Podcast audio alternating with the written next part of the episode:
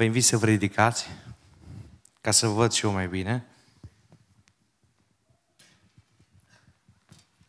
Nu știu dacă rezist mult stau aici. Dacă nu rezist, cobor, cumva. Aș vrea să deschideți Cartea Sfântă Biblia la Cartea Faptele Apostolilor. Capitolul 18.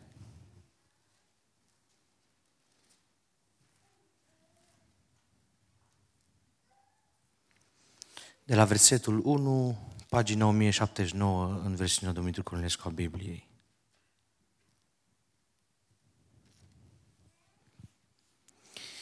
După aceea, Pavel a plecat din Atena și s-a dus la Corint.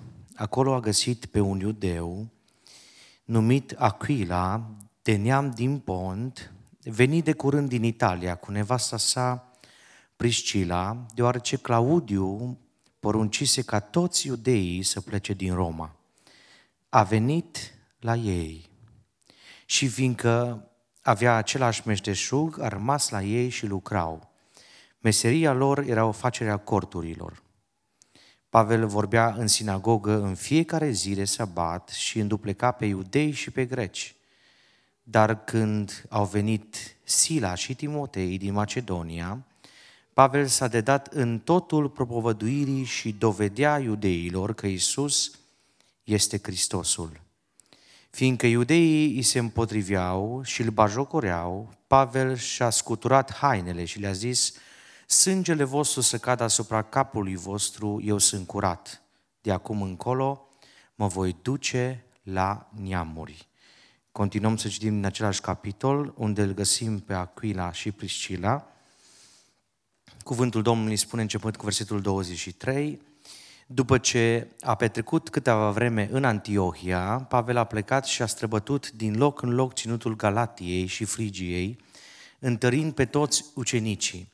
La Efes a venit un iudeu numit Apollo, din neam din Alexandria. Omul acesta avea darul vorbirii și era tare în scripturi. El era învățat în ce privește calea Domnului, avea un dug înfocat și vorbea și învăța amănunțit pe oameni despre Isus, măcar că nu cunoștea decât botezul lui Ioan. A început a vorbi cu îndrăzneală în sinagogă.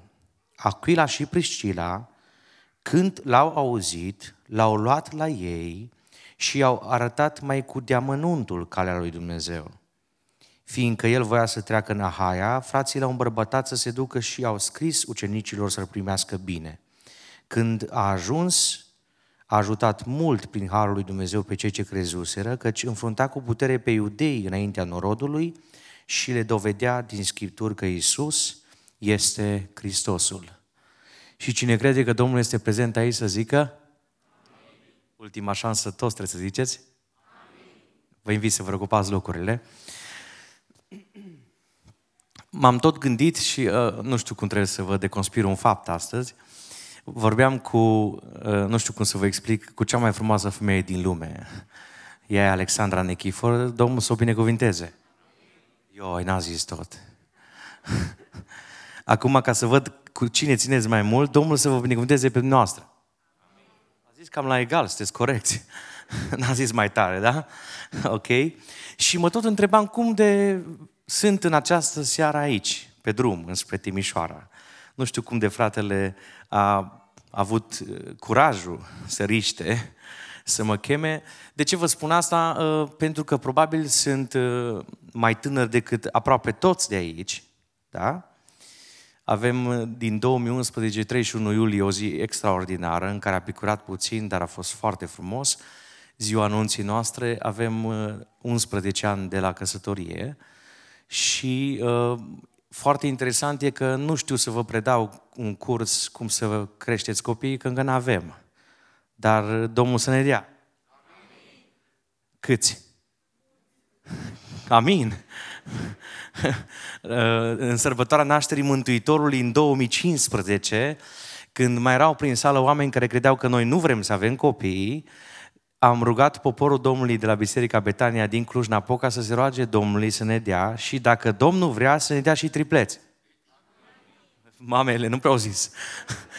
Părinții au zis, tații au zis, da.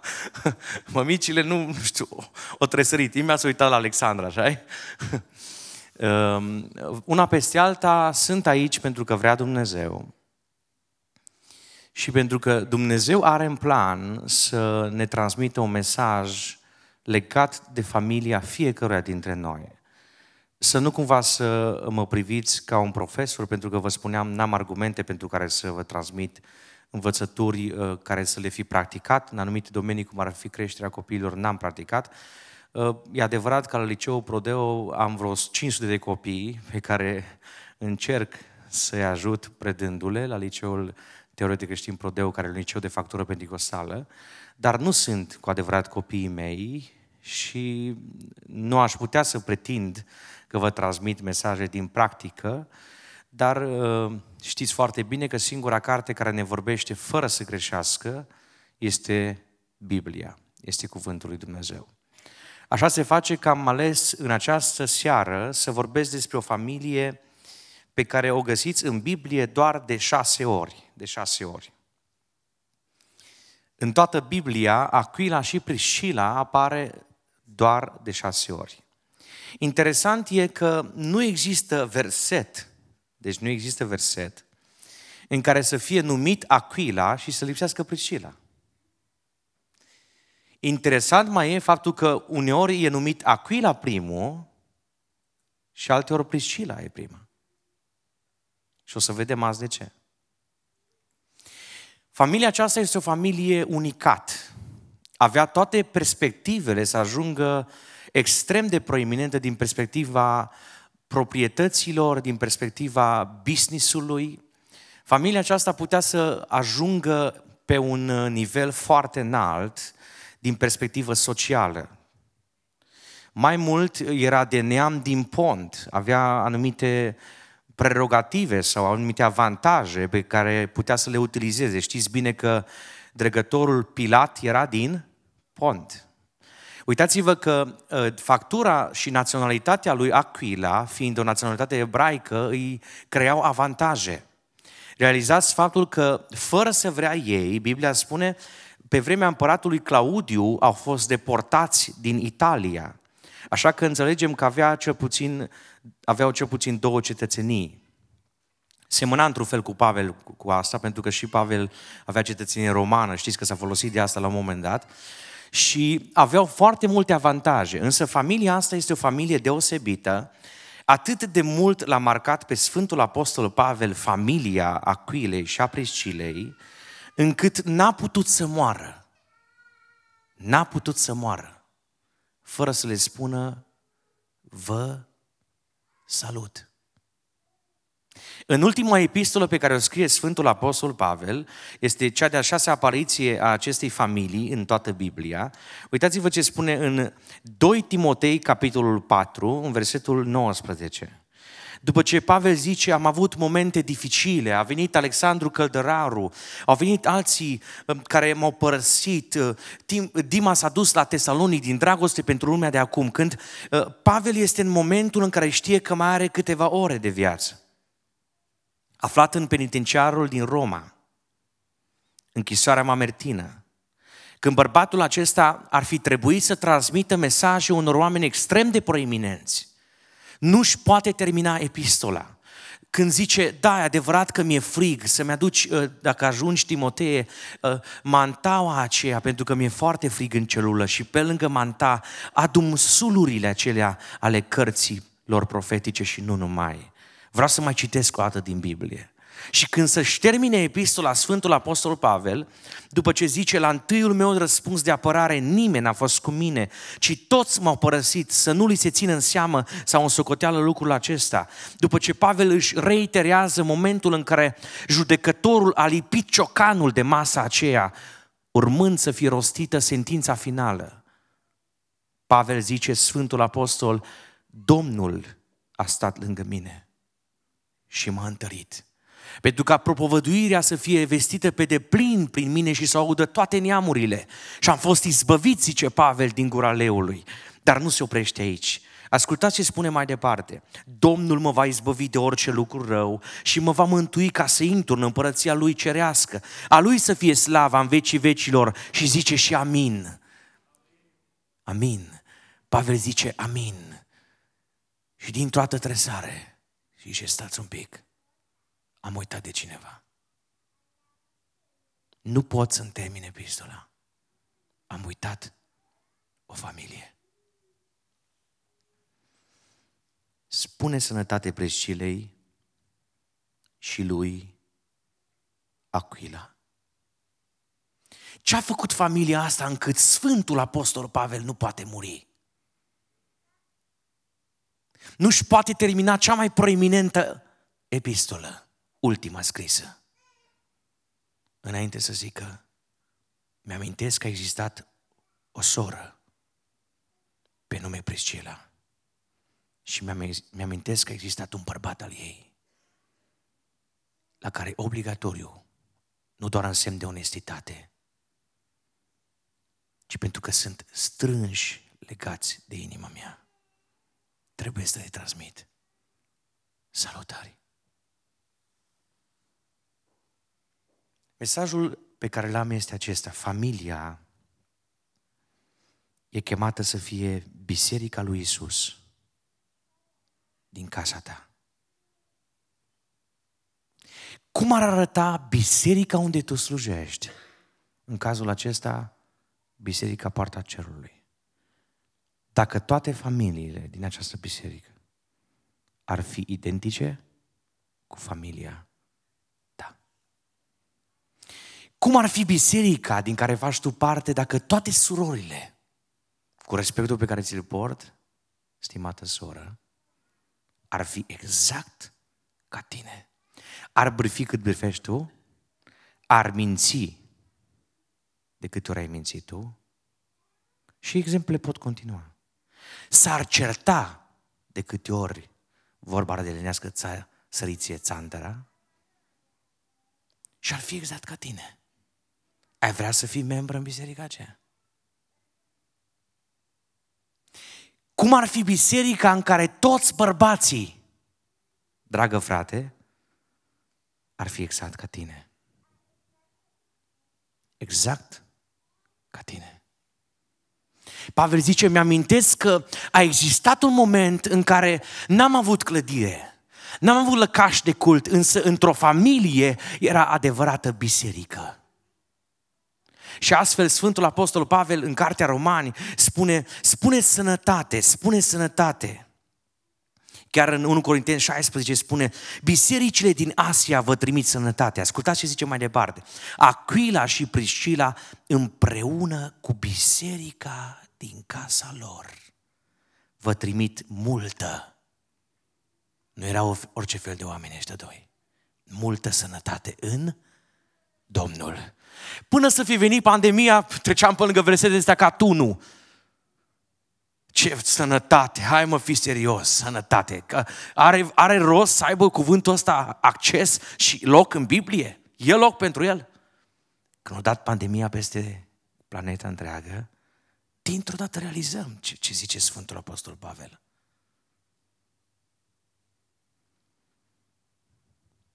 De aceea mesajul îl intitulez Când biserica e în casa ta. Uh, vreau să fac câteva sublinieri preliminare, să nu cumva după mesajul ăsta să împărțiți cina la fiecare în familia lui, da? M-ați auzit?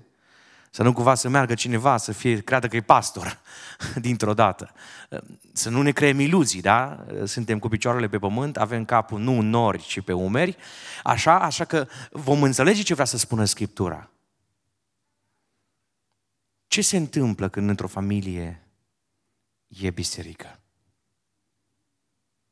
În primul rând, familia aceasta este o familie deschisă la străini.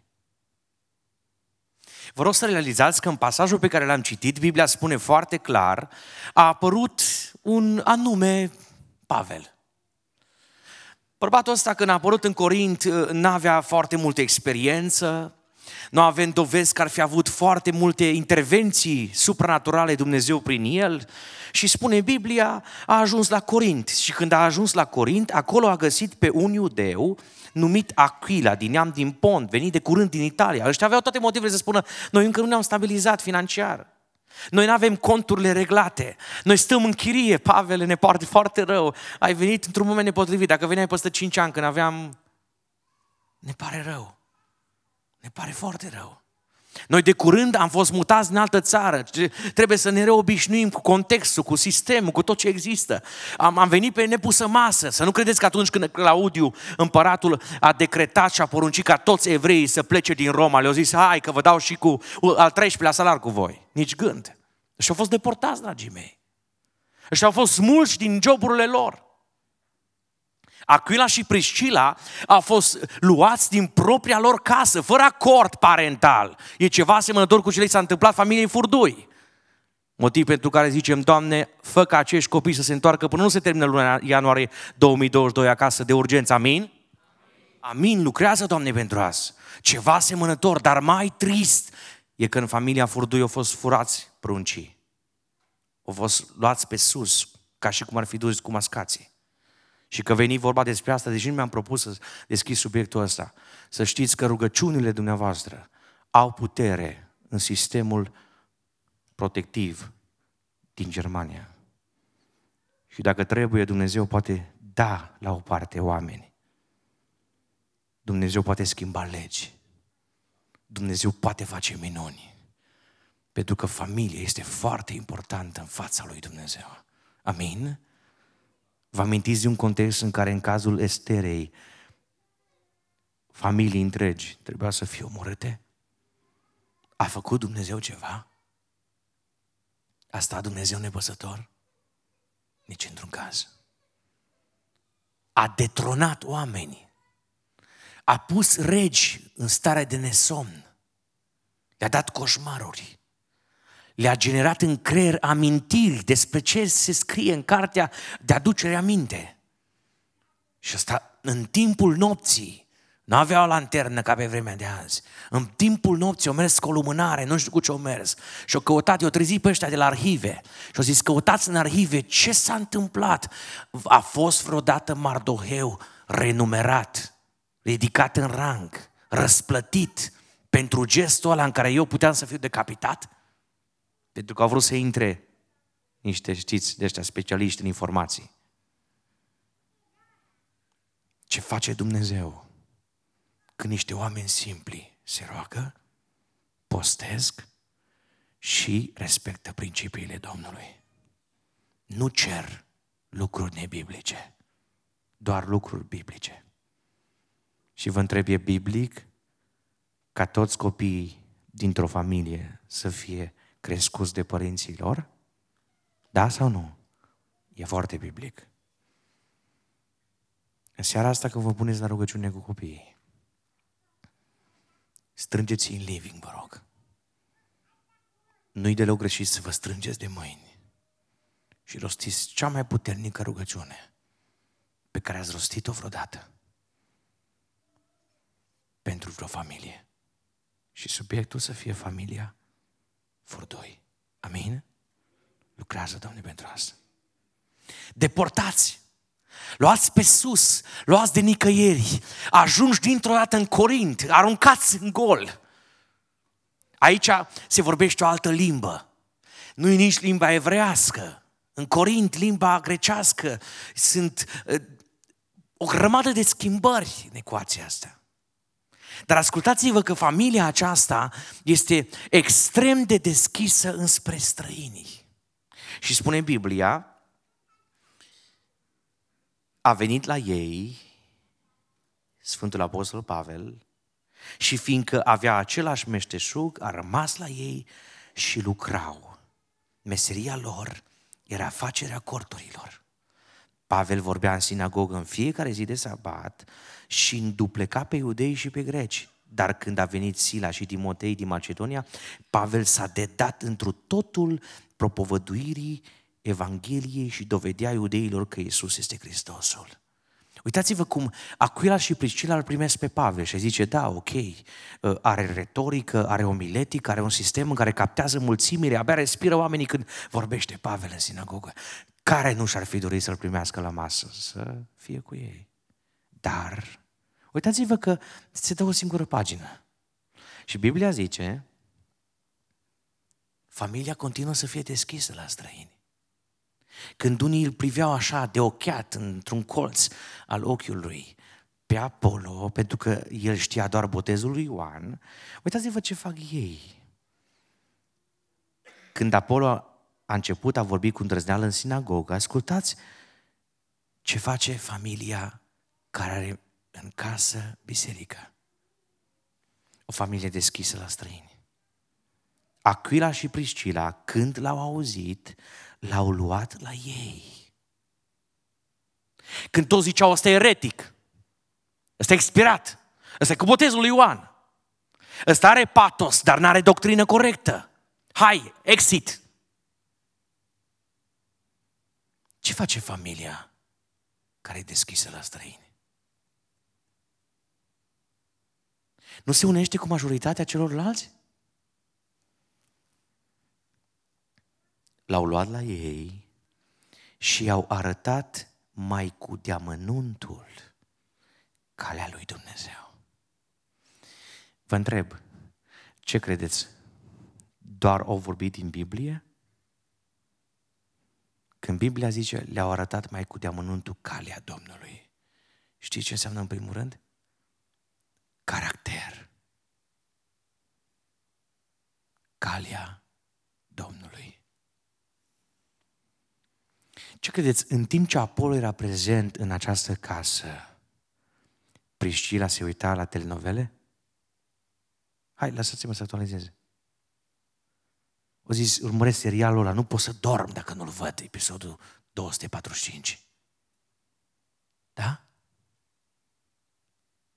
Avea preocupări din astea simandicoșenii, le numesc eu.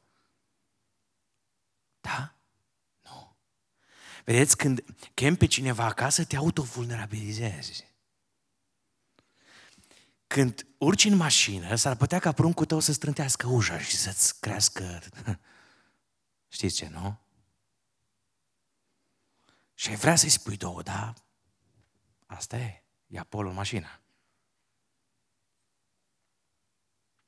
Vezi că soțul tău face gestul ăla pe care tu nu-l suporți, îți, îți scârie pe creier gestul ăla și îți vine să-i spui două, ca să nu zic 20. Dar Apollo numai ce a urcat în casă. Să fii deschis la străini nu e simplu. Ce vrea să facă progresismul, marxismul, umanismul din noi, este să ne transforme căminele în celule. Și eu acum le numesc prima dată celule de maximă siguranță. Zone unde să nu poată intra nimeni e pătrățica ta unde nu intră nimeni. Există domenii în care n-are voie să intre nimeni. Dacă ești soră, foarte bună prietenă, cu cea mai apropiată prietena ta, există lucruri pe care n-ai voie să le spui despre bărbatul tău. Da? Ați auzit? Pentru că de la acele lucruri au fost unii care au ajuns la divorț. Pentru că familia Z se întâlnea cu familia W. Mergeau împreună în parc, povesteau despre orice, intimități care sunt interzis de a fi transmise. Și din familia Z, era să zic bărbatul, dar nu pot să-i spun că trebuie să-i spun mai bărbățel, că nu a fost bărbat. O început să-i plimbe căruciorul soției din familia W, cu copilașul mic. Plimbă azi, plimbă mâine, că bărbatul din familia W era absent. Și într-un final, bărbățelul din familia Z a trăit în imoralitate cu femeia din familia W. De ce? Și-au permis ce nu e permis. Au acceptat chestiuni pe care nu au voie să le accepte. Eu nu vă transmit un mesaj antisociabil. Eu vă transmit un mesaj biblic. Și Biblia spune foarte clar căsnicia să fie păstrată în toată cinstea și patul să nu fie spurcat. Aici se referă inclusiv la intimități care n-au voie să fie transmise oriunde și oricând. Există o sacralitate a familiei. Există o sanctitate a familiei. Există un nivel de bun simț, că nu pot să-l numesc altfel. Există o frică de Dumnezeu. Când toate le călcăm galopant în picioare, ne trezim la tragedii în familie. Nu credeți că Apollo a început să vorbească mai mult cu Priscila decât cu Aquila? Nu vă imaginați asta. Biblia zice foarte clar, Aquila și Priscila, când l-au auzit, l-au luat la ei și au arătat mai cu deamănuntul calea lui Dumnezeu. Mare, mare atenție! Deschiderea la străini n-are voie să fie o deschidere a păcatului. N-are voie să fie o deschidere a păcatului. Eu vorbesc foarte liber în seara asta pentru că nu vă cunosc pe niciunul dintre noastră, așa că zic tot ce primesc. Mă lăsați? Bine, aveți ce face, eu mai sus cu microfonul, nu scăpați de mine, nu știu, ceasul ăla nu-l văd, e în regulă. Nu știu cum vreți să terminați, nu știu dacă o să și reușiți, dar una peste alta sperăm să terminăm când trebuie, când vrea Dumnezeu, amin? Doamne ajută! Deschiși la străini. Există o, o sacralitate care e pusă chiar în neamul românesc. De exemplu, dau un caz, ce îmi vine acum pe loc. Ați auzit la bunicii noștri, care se temeau de Dumnezeu, că atunci când intra la poartă și bătea la poartă un bărbat din sat, da? Și în casă era doar vecina. Bărbatul ăsta din sat, dacă bărbatul acelei femei nu era acasă, nu intra în casă. Vă întreb de ce? De ce făcea asta? Știți că pentru asta s-a inventat băncuța din fața casei, știți?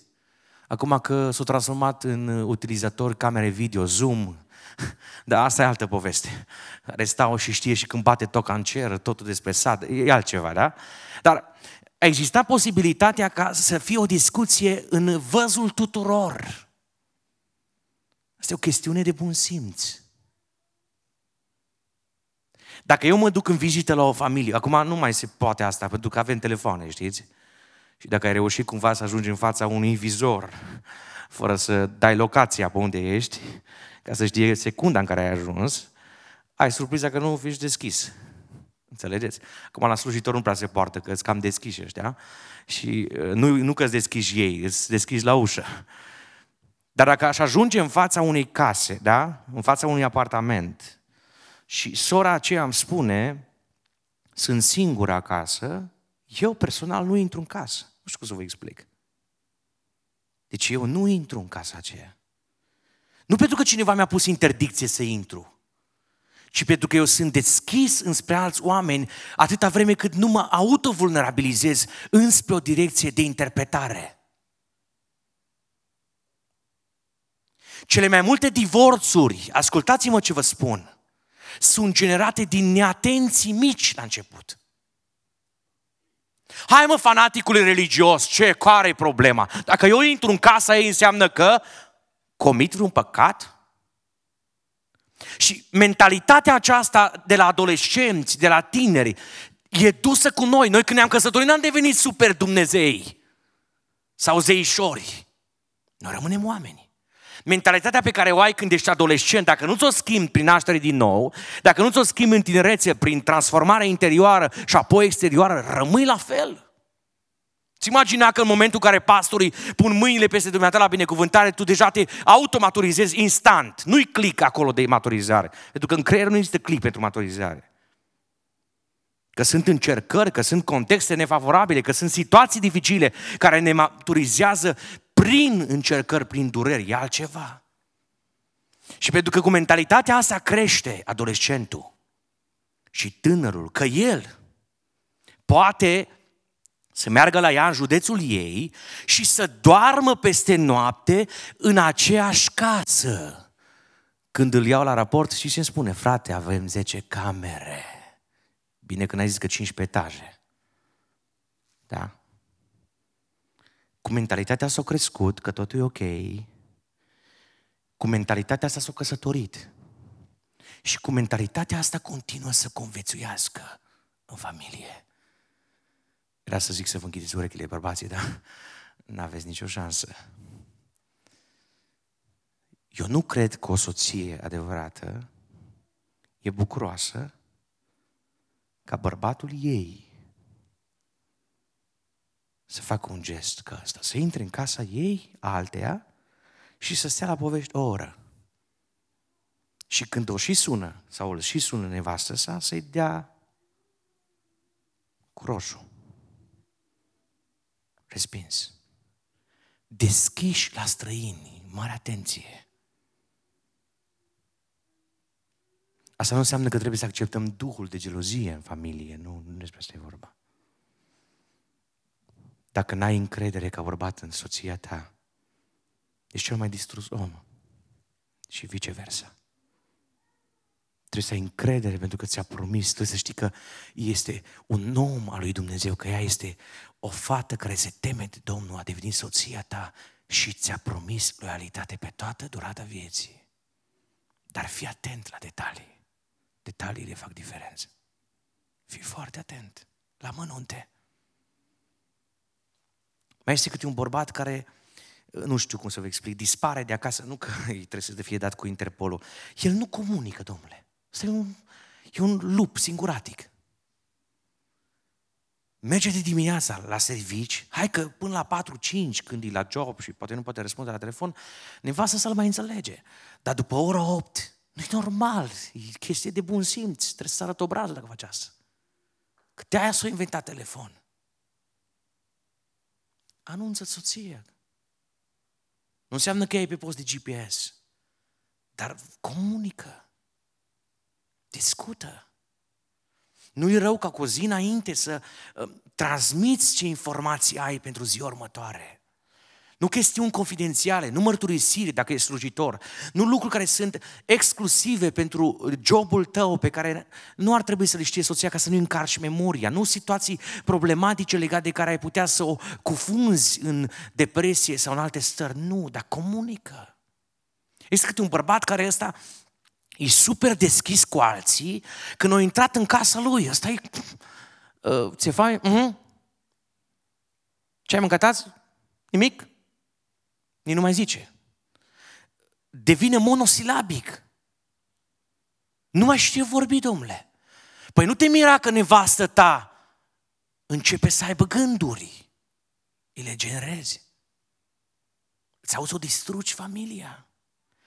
Nu fi doar cu alții deschis într-un mod personal fără să fii capabil să comunici cu soția ta și viceversa despre motivele pentru care tu ești deschis față de alții. Nu mai vorbesc de bărbații care nu le stau bine ochii în cap. Despre asta nu vorbesc în seara asta. Trebuie reglați de urgență. Trebuie reglați de urgență. Știți cum se reglează ochii în cap? Prin post. Ți-au zburat ochii după alta? De la ora 0 până în ziua următoare, la ora 9 măcar, nu mănânci nimic, nu bei nimic și plângi înaintea Domnului când poți, unde nu te vede nimeni. Să ți se reglezi ochii în cap. Pentru că dacă nu ți reglezi tu, ajungi ca Samson și ți smulg alții. Ai grijă deschiși la străini. Să fiți un om pe care nimeni nu-l bagă în seamă. Joi seara la tinere la Betania a venit un boschetar. Da, un homeless. Când s-a făcut chemare pentru mântuire, bărbatul ăsta care a fost adus de cineva, intenționat l-a pus la balcon. Pentru că mirosea greu. Acest bărbat, nu de multe căsătorit care l-a adus, a venit cu soția lui și a zis, frate Caleb, oare e înțelept să-l aduc la biserică, că își dorește.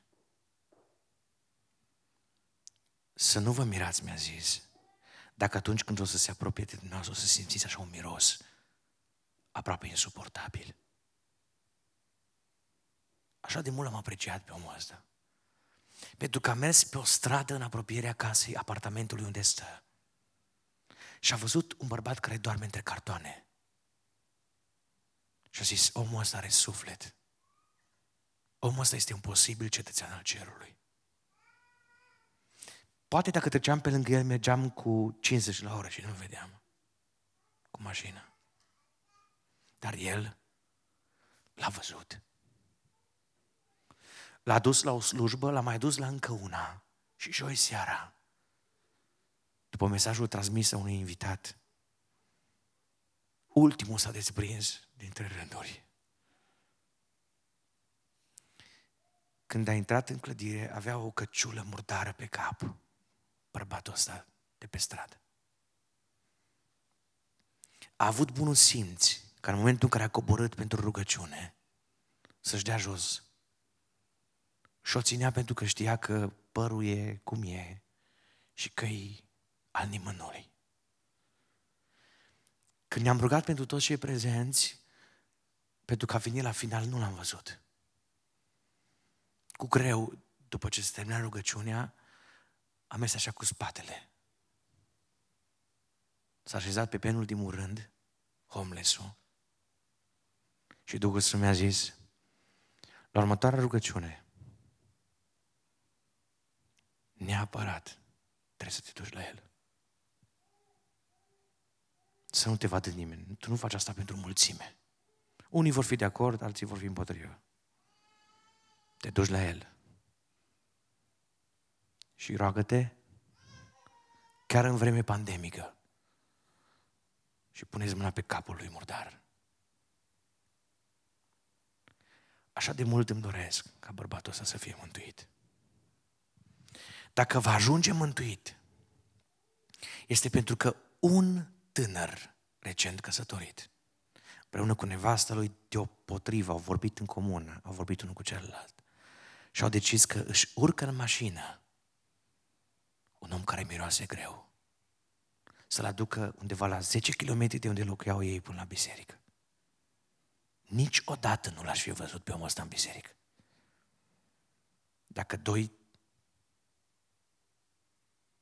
un fel de acuila cu un fel de pescela, nu l-ar fi adus. Noi ne putem imagina că n-ar fi existat atâtea epistole. 14 la număr. Scrise de Sfântul Apostol Pavel, dacă Aquila și Priscila n-ar fi fost deschiși la un străin un necunoscut. Pentru că Pavel, la început, cum vă spuneam, era un nebăgat în seamă. Chiar extrem de contestat în primii ani de predicare. Doi. Când familia ta e biserică, ești și sunteți dedicați. Acum, asta e viața, asta e realitatea. Uh, într-un fel, pe Aquila îl înțeleg. Dar pe Priscila foarte greu înțeleg. Pe cum adică Pavel numai să predice? Pavel să se uh, dedea total într totul propovăduirii și să dovedească iudeilor că Iisus este Hristosul și eu să mă duc cu bărbatul meu și să facem corturi, să-l ținem pe ăsta? Când e vorba de design, uh, acum Știți că se căsătoriți, da? Când e vorba de cum trebuie să fie configurația camerei, niciodată nu am idei. Și dacă am, sunt inferioare ideilor ei. N-ați zis amin, dar oricum așa. Adică nici nu mă strădui. nu-mi doresc să ajung performanța asta, că știu că n-am nicio șansă. Și dacă ceva e în regulă în domeniul ăsta al designului și cineva mă laudă cum arată ceva, să știți că întotdeauna spun nu-i vina mea. Adică, mă înțelegeți, Alexandra a avut ideile astea. Așa se face că bărbatul e omul proiectelor, omul care vede lucrurile de ansamblu. Soția lui vede detalii. Nu vi s-a întâmplat niciodată? Mie mi s-a întâmplat de mai multe ori. Să mă întorc acasă și pe mașină sau pe drum să-mi spună Alexandra, ai văzut cu ce a fost îmbrăcată persoana cu tare? Nu! Abia am văzut că era în biserică, nu știu cum să vă explic. Dar nu numai că știe cu ce a fost îmbrăcată, știe detalii, cum s-a sortat, cum a arătat, de ce, de ce stil e, e stil litere, nu e stil litere, e design vintage, în fine, da? Înțelegeți? Adică așa e creat omul, bărbatul e creat ca un om al, al proiectelor, să intre în zone periculoase, să se expună, să fie un fel de zid în spatele unor situații dificile și uh, dincolo de zidul ăsta bărbat numit, să fie soția care este extrem de tandră, de atentă, de, se uită la lucruri care sunt detalii. Pe Aquila îl înțeleg, el a înțeles într-un fel mai ușor chemarea lui Pavel, dar pe Priscila nu prea o mai înțeleg. Știți ce a fost în inima Priscilei? Dedicare. E momentul în care tu știi ca nevastă că trebuie să faci ceva. De domeniul pragmatismului, da? Ceva practic. Și Dumnezeu îi arată soțului tău că voi în momentul acela trebuie să faceți un pic altceva. Ei, când îți calci pe... Ați auzit? Când îți calci pe idei. Nu e ușor. Este motivul pentru care foarte mulți, uh, după ce s-au căsătorit, nu mai slujesc. Pentru că slujirea presupune consum. Slujirea presupune dedicare, slujirea presupune lovituri. Cine crede că atunci când slujește e doar pe scenă și toți îl laudă și îl aplaudă la final, e habarnare despre ce vorbește și este o iluzie tot ce e în capul acelei persoane. Slujirea înseamnă consum. Uneori câte un slujitor se învârte așa ca un șurub prin pat. Pentru că a auzit că cu tare persoană și nu arătă înspre nimeni, a deviat spiritual. Nu mai merge pe drumul lui Dumnezeu. Începe să aibă idei să frecventeze câte un club. Începe să aibă iluzia că nu-i problemă dacă bei, numai să nu te îmbeți. Începe să aibă iluzia că e ok și bere fără alcool, că e în regulă și narghilea, că și țigara electronică e în regulă, că nicio problemă nu-i. Și la toți ăștia eu le spun așa, la căsătoriți, ți-ar conveni ca numai o dată în viață partenerul tău de viață să te înșele? Numai o dată. Că e cu limită. Îți convine? Când i-am spus asta unei adolescente din clasa 11 o zis, nu, nu, nu, nu, nu. Ok, ok, gândești bine. Gândești bine. Dedicare. Să înțelegi care e proiectul lui Dumnezeu pentru casa ta. Ce are Dumnezeu un plan pentru familia ta? Ce element vrea să deruleze Dumnezeu prin tine? Să renunți la anumite pasiuni personale, să renunți la anumite chestiuni care efectiv produc pricină de păcătuire în viața unuia sau uneia care te vede pe tine așa. Și să zici, pentru cauza Evangheliei, renunți la propriile mele ambiții. Pentru cauza lui Dumnezeu, renunți la părerea mea recent deportați, abia s-au stabilizat, au început să-și facă un fel de business, nu foarte mare învergură avea acest business, și au început să lucreze. Meseria lor era facerea corturilor. Dar ei au înțeles că misiunea lor este mai importantă decât meseria lor. Că vreau, vreau să vă spun pe românește, noi nu suntem oameni de făcuți bani. Noi nu suntem roboți inteligenți. Noi nu venim pe lumea asta ca să construim și să avem lucruri din astea de pe pământ. Nu înseamnă că nu există oameni care să fie chemați pentru a construi. Nu despre asta e vorba. Pentru că s-ar putea ca cineva să aibă un dar în domeniul ăsta al business-ului și acolo să întâlnească oameni care intră în biroul lui, care sunt depresați, care sunt disperați și numai el îi poate întâlni și numai el le poate vorbi.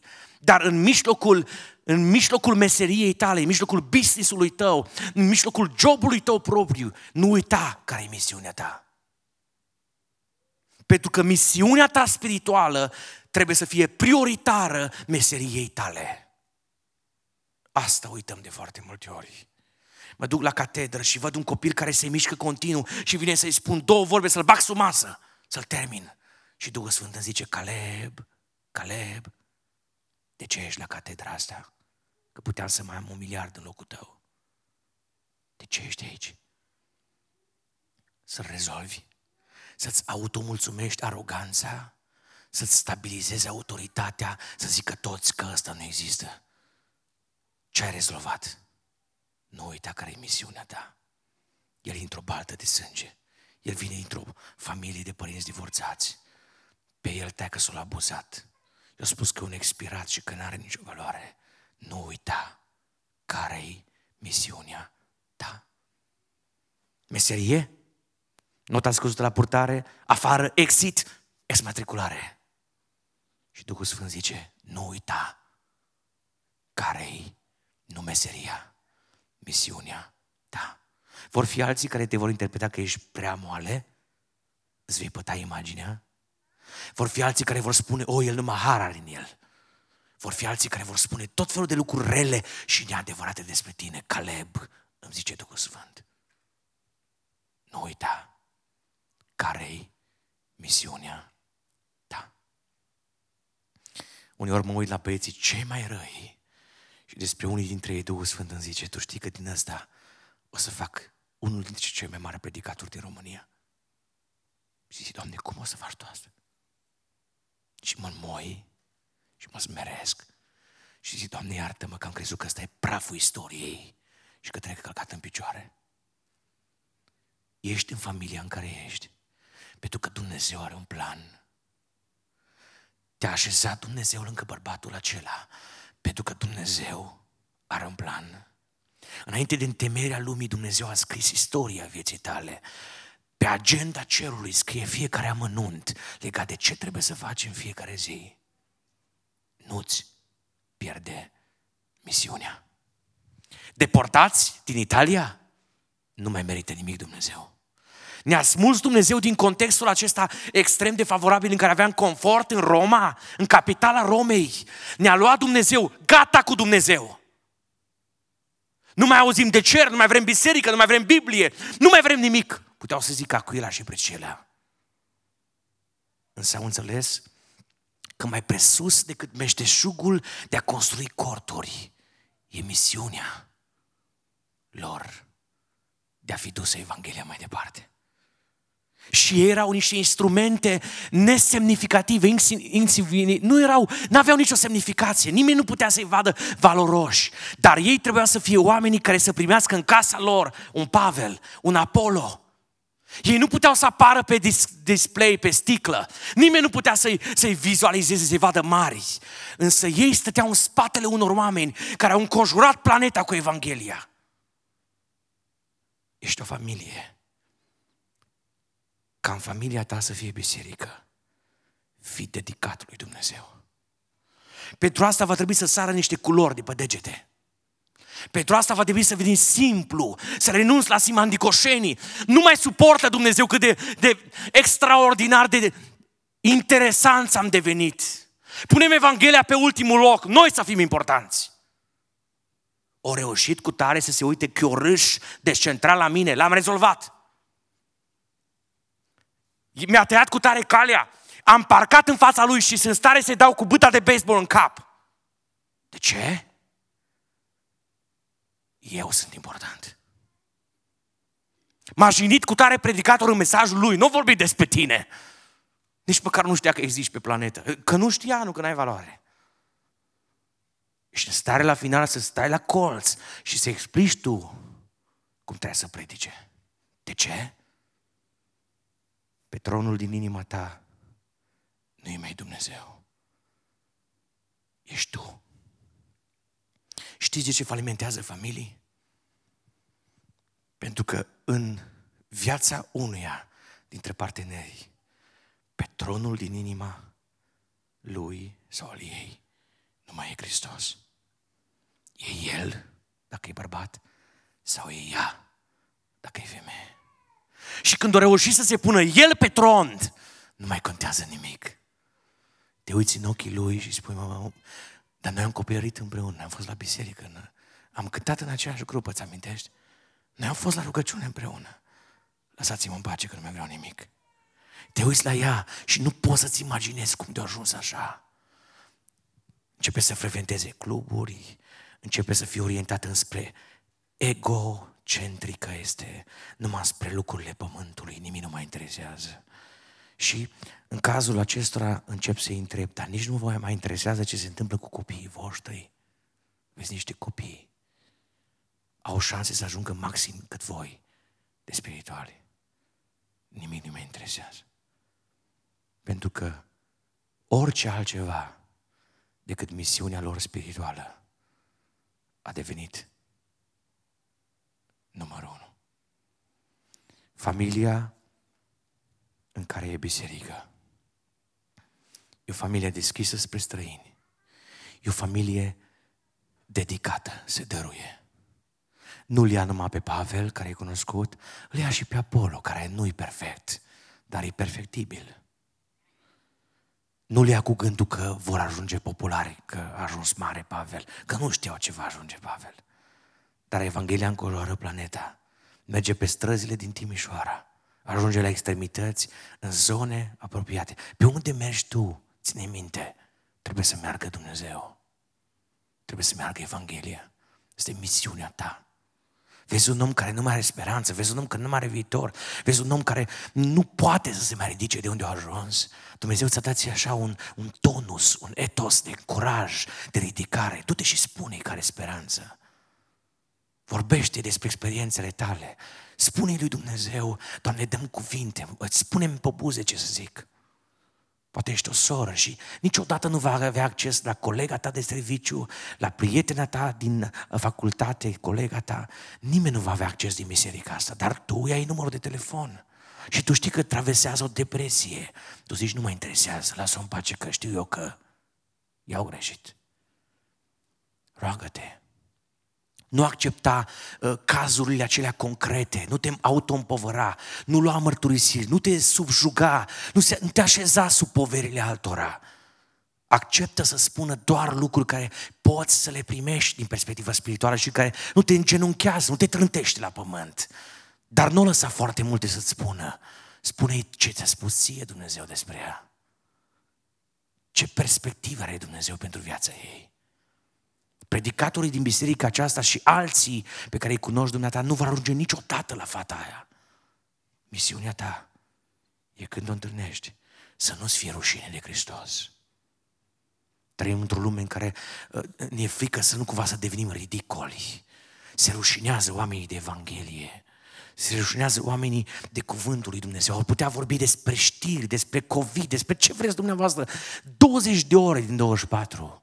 Când e vorba să zică ceva despre Hristos, te ia cu transpirație, așa Dar sănătoase astea. Zi ceva. Zi ceva despre Dumnezeu. Fii dedicat. Și trei, familia în care e biserică este familia în care fiecare are delimitate rolurile.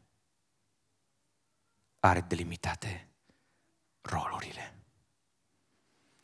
Vă spuneam că sunt șase apariții doar ale acestei familii. De fiecare dată când apare Aquila, apare și Priscila. Dar vă spuneam că nu apar în aceeași ordine. Uitați-vă că atunci când e prezentată familia, este prezentată așa, spune Biblia, versetul 2, fapte 18. Acolo a venit au găsit, sau Pavel a găsit, pe un iudeu numit Aquila. Deci când e prezentată familia, bărbatul este pus primul. Asta arată că bărbatul e cap al familiei. Cap, nu dictator. Cap. Adică are un rol de conducere pe care l-a așezat Dumnezeu. Dumneavoastră știți foarte bine cum stă uh, structura autorității în Scriptură. Chiar în Cartea 1 Corinteni spune foarte clar, Dumnezeu Tatăl este capul lui Hristos, nimeni nu-l poate anula. Hristos este capul bărbatului și bărbatul este capul femeii. Asta nu înseamnă că femeia este de o calitate mai inferioară sau de o mai mică calitate decât bărbatul. Nu, există roluri, există structură de autoritate. Întotdeauna încerc să explic asta, mai ales uh, tinerilor și adolescenților, ce înseamnă autoritate. Pentru că generația postmodernă și mai ales cea curentă post-postmodernă nu mai suportă ideea de autoritate. Este motivul pentru care băiatul tău îți, îți închide ușa cu, cu tocul. Strântește ușa în nas. Te numești expirat, nu mai ești contemporan, tu nu știi ce înseamnă la uh, GTA, nu știi ce la Minecraft, habar n-ai ce înseamnă LOL, uh, care sunteți mai tineri, știți că v-ați jucat, e, că râde cineva. da, ok, n-am vrut să-l prind. Uh, înțelegeți?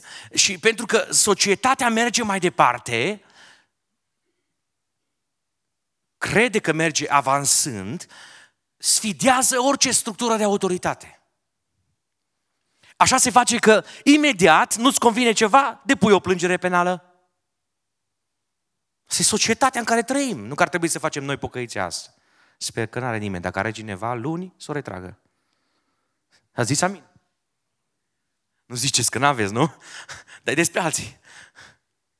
Adică sfidăm autoritatea. Nu există autoritate. Președintele nu-i bun, primul ministru nu-i bun, parlamentul nu-i bun, guvernul nu-i bun și începem încet, încet, încet, încet, încet. Dar noi nu ne dăm seama că atunci când noi vorbim în prezența unor minori despre asta, știu, o să fie ca automatisme comportamentale. Ei se nasc cu asta, respiră asta, gândesc asta și când ajung mari, spun și ei la fel.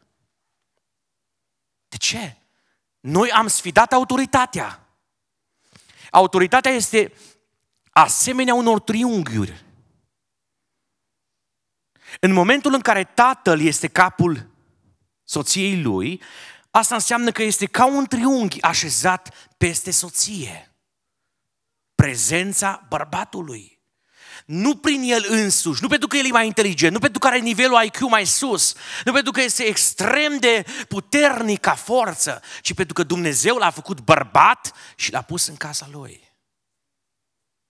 Mama este alt triunghi mai jos. Când pruncii, copiii stau sub autoritatea mamei, sunt securizați de mai multe ori tatăl, fiul, bărbatul, mama. Și copilul trăiește în securitate puternică. De ce? Autoritatea îți oferă securitate. Asta nu înțeleg foarte multe soții. Asta nu prea înțeleg că faptul că bărbatul ei e capul ei din perspectivă scripturală, asta arată că are autoritate asupra ei. În context vechi, vechi testamentar, dacă o fată făcea o promisiune în timp ce era necăsătorită, făcea o jurință care trebuia să fie împlinită ad literam, avea putere de viață și de moarte, împlinirea sau neîmplinirea unei promisiuni. Și dacă ea mergea acasă și tata îi spunea, nu sunt de acord cu promisiunea asta, te scot de sub ea. Biblia zice că fata putea să nu-și ducă la îndeplinire acea juruință și nu era omorâtă, cum ar fi fost dacă tatăl ar fi de acord, ar fi fost de acord și ea nu și-ar fi împlinit promisiunea. Ce vă spune asta? Ce ne transmite asta? O, îmi veți spune cultura ebraică, vremea aia în care bărbatul era mai important, femeia nu avea valoare, era ca o sclavă. Nu!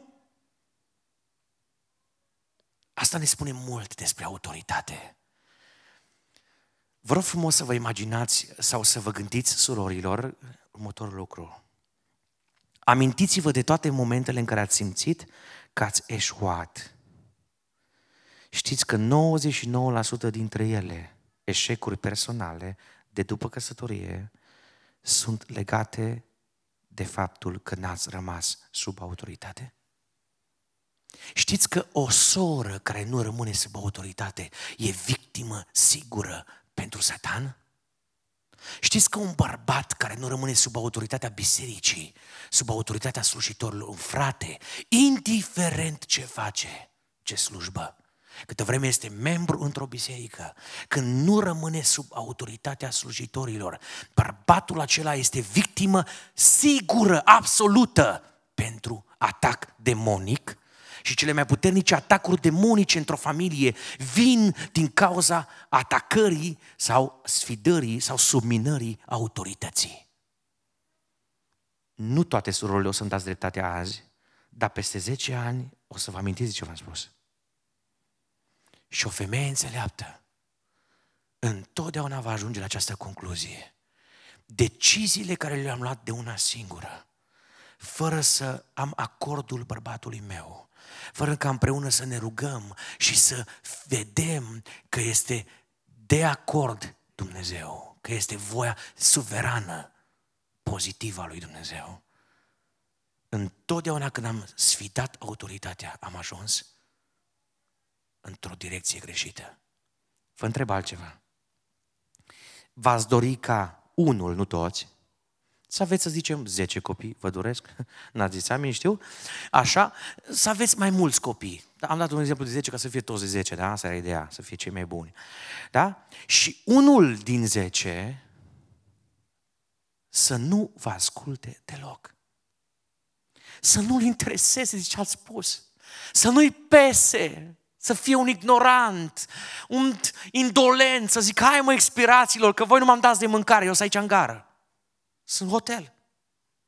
Chiar nu mă interesează ce ziceți voi. Nu știu cum să vă explic.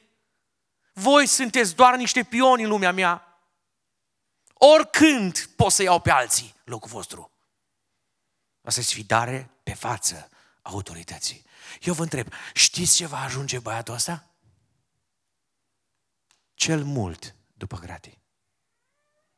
Pentru că astăzi sfidează autoritatea dumneavoastră ca părinți, mâine sfidează autoritatea poliției, poi mâine sfidează autoritatea legilor. Dă în cap la cineva, îl omoară și ajunge la maximă siguranță. De ce? N-a acceptat autoritatea. Întotdeauna când e vorba de autoritate, Aquila i-a prezentat primul. Apoi, mai există un alt context când e vorba de învățătură. Ascultați ce spune versetul 26. L-a luat pe Apollo și spune Biblia, Aquila și Priscila, când l-au auzit, l-au luat la ei și i-au arătat mai cu deamănuntul calea lui Dumnezeu. Pentru că întotdeauna, în context de învățătură, bărbatul are acest rol biblic. Nu degeaba ai numit preot în casa lui. El trebuie să conducă închinarea. Dacă e absent tata, dumneata ca mamă poți să faci asta. Dar niciodată sfidându-i autoritatea. Dacă vezi că e așa mai, era să zic mototol, n-am zis, așa, mai moale și nu are curaj, e rușine, vorbiți voi între voi. Nu știu, pune-i pe o schiță, dar lasă-l pe el să facă asta. Consultați-vă, e nevoie de autoritate. Întotdeauna când e prezentată familia lui Aquila și Priscila, Aquila e primul. Întotdeauna când e vorba de învățătură, Aquila e primul. Dar am să vă dau o veste. Când e vorba de socializare, și cine e primul? Sau prima? Când e vorba de sănătate, ce-o zis Sfântul Apostol Pavel? Spune sănătate Priscilei și Aquilei. E acel moment al, al um, uh, emoțiilor, al sentimentelor, când mama, când soția poate veni în față cu anumite lucruri care țin de contextul cald al familiei. Și vă mai spun ceva. Știți când mai e pusă Priscila prima? Și cu asta închei. Știți când? Când Biblia ne spune că pleacă în misiune. Pentru ca un bărbat să facă misiune de calitate întotdeauna soția lui trebuie să-și dea acordul explicit. Dacă astăzi eram aici și Alexandra nu era de acord cu asta, eu degeaba eram aici. Degeaba eram aici. Dacă vine o zi în care ea nu va mai fi de acord să mă duc într-o misiune, nu o să mă duc, o să mă rog până când își dă acordul. Este foarte important să nu faci chestiuni de capul tău.